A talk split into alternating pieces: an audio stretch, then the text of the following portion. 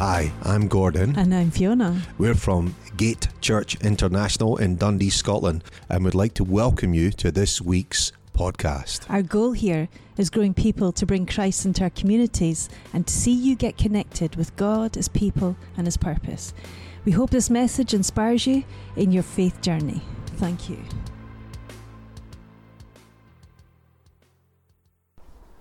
Hi, welcome to the sermon on Resurrection Sunday. What an honour and privilege it is to bring the Word of God to you today. I want to thank everyone who's partook uh, in this service today. All the guys behind the scenes, the worship leaders, the prayer people. What phenomenal prayers and worship we've had this morning. So thank you for doing that. And all the tech guys that have been working tirelessly to make these Sunday services happen. So thank you so much. And we're grateful to you today as well for watching on this Resurrection Sunday where we celebrate the resurrection of Jesus the Christ. Today I want to bring a word that will help shape our hearts and our minds and how we think and how we respond to Him and how we respond to one another as well. There's four keys I'm going to bring you today uh, before I read to you from a story about the road to Emmaus. The four keys are number one is rejection, number two is realization, number three is the power of revelation, and number four is the power of the return. So it's an invitation to return. So on this day, I want to read to you from God, the Gospel of Luke, chapter 24.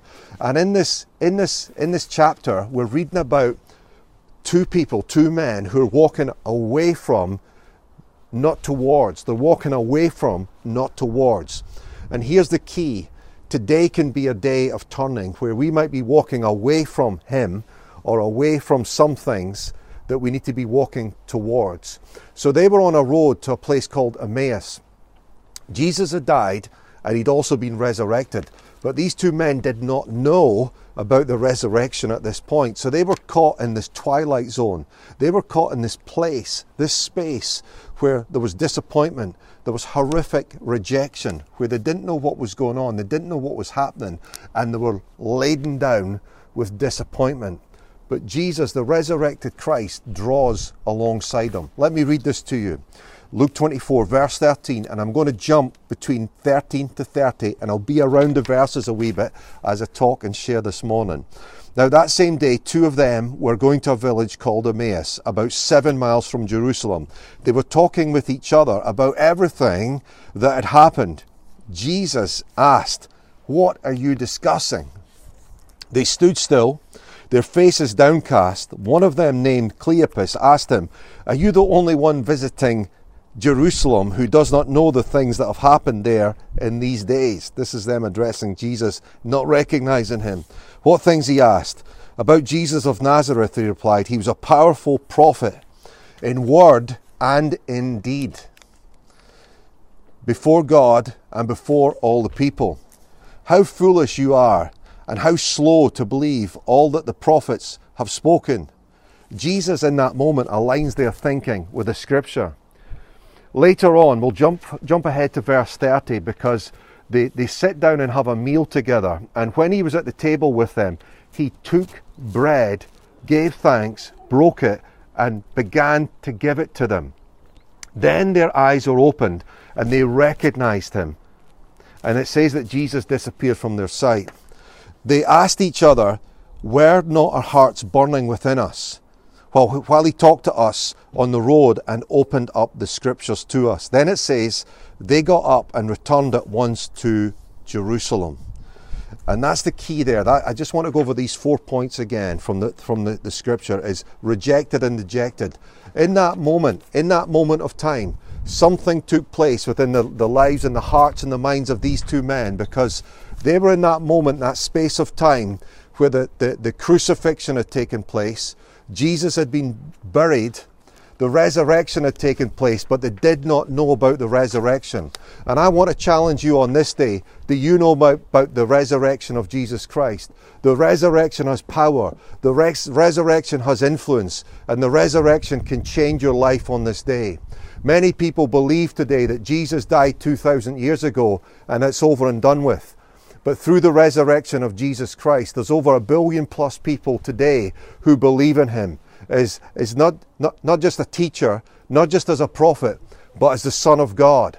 And that's the key. As we understand and recognize and it's revealed to us who He is, something changes on the inside of us because it says in the scripture, it says that their hearts warmed within them. They recognized that something, they realized that something was going on on the inside, but they could not put a narrative to it. And that's a key for many people watching this today. The narrative is there's something burning on the inside of you. You might be agnostic, you might be atheist, you might be Christian, you might be someone who's just, your heart's turned away from Him, but your heart is burning within you on this day. And I want to challenge you on this day. Move from that place of rejection Move from that place of realization, but move to that place of revelation. Because revelation is where God reveals who the Son of God is to us. And on this day, let's receive. Let, us not just realize, but let's let it be revealed to us who Jesus is on this day. It says that they got up and they returned to, to Jerusalem. And that's my fourth and pi- final point on this day. This is a day of return. They walked away from their destiny. They were walking away from where they should have been. But in that moment, when Jesus drew alongside them, the resurrected Christ drew alongside them, they realized and they had revelation. They moved away from rejection and they returned. And on this day, we cannot return to Jerusalem specifically, but we can return to Christ. And on this Resurrection Sunday, this is an invitation, not just from my heart, but from the heart of Father God, God Almighty, he wants to invite you on this day to return and know Him. So let's pray right now. And as I pray, I believe that God will touch your heart and something will change on the inside of you. And it might be that you sense a warming in your heart. It might be that you have a conviction that you're like, man, I, I need to give my life to God. But on this day, I want to challenge you to not reject or react, but to respond to who He is. So let's pray right now. Heavenly Father, I thank you for this moment in time. I thank you for every single person that's watching this. And I pray that you would bless them.